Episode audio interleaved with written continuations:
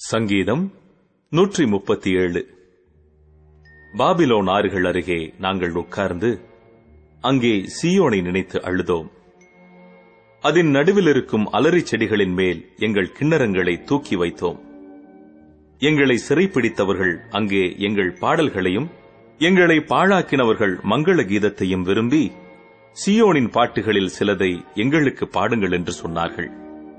கர்த்தரின் பாட்டை அந்நிய தேசத்தில் நாங்கள் பாடுவதெப்படி?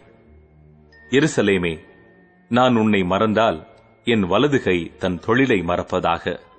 நான் உன்னை நினையாமலும் எருசலேமை என் முக்கியமான மகிழ்ச்சியிலும் அதிகமாக எண்ணாமலும் போனால் என் நாவு என் மேல் வாயோடு ஒட்டிக்கொள்வதாக. கர்த்தாவே எருசலேமின் நாளில் ஏதோமின் புத்திரரை நினையும்.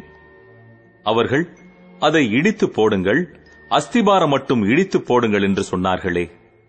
பாபிலோன் குமாரத்தியே பாழாய் போகிறவளே நீ எங்களுக்கு செய்தபடி உனக்கு பதில் செய்கிறவன் பாக்கியவான்.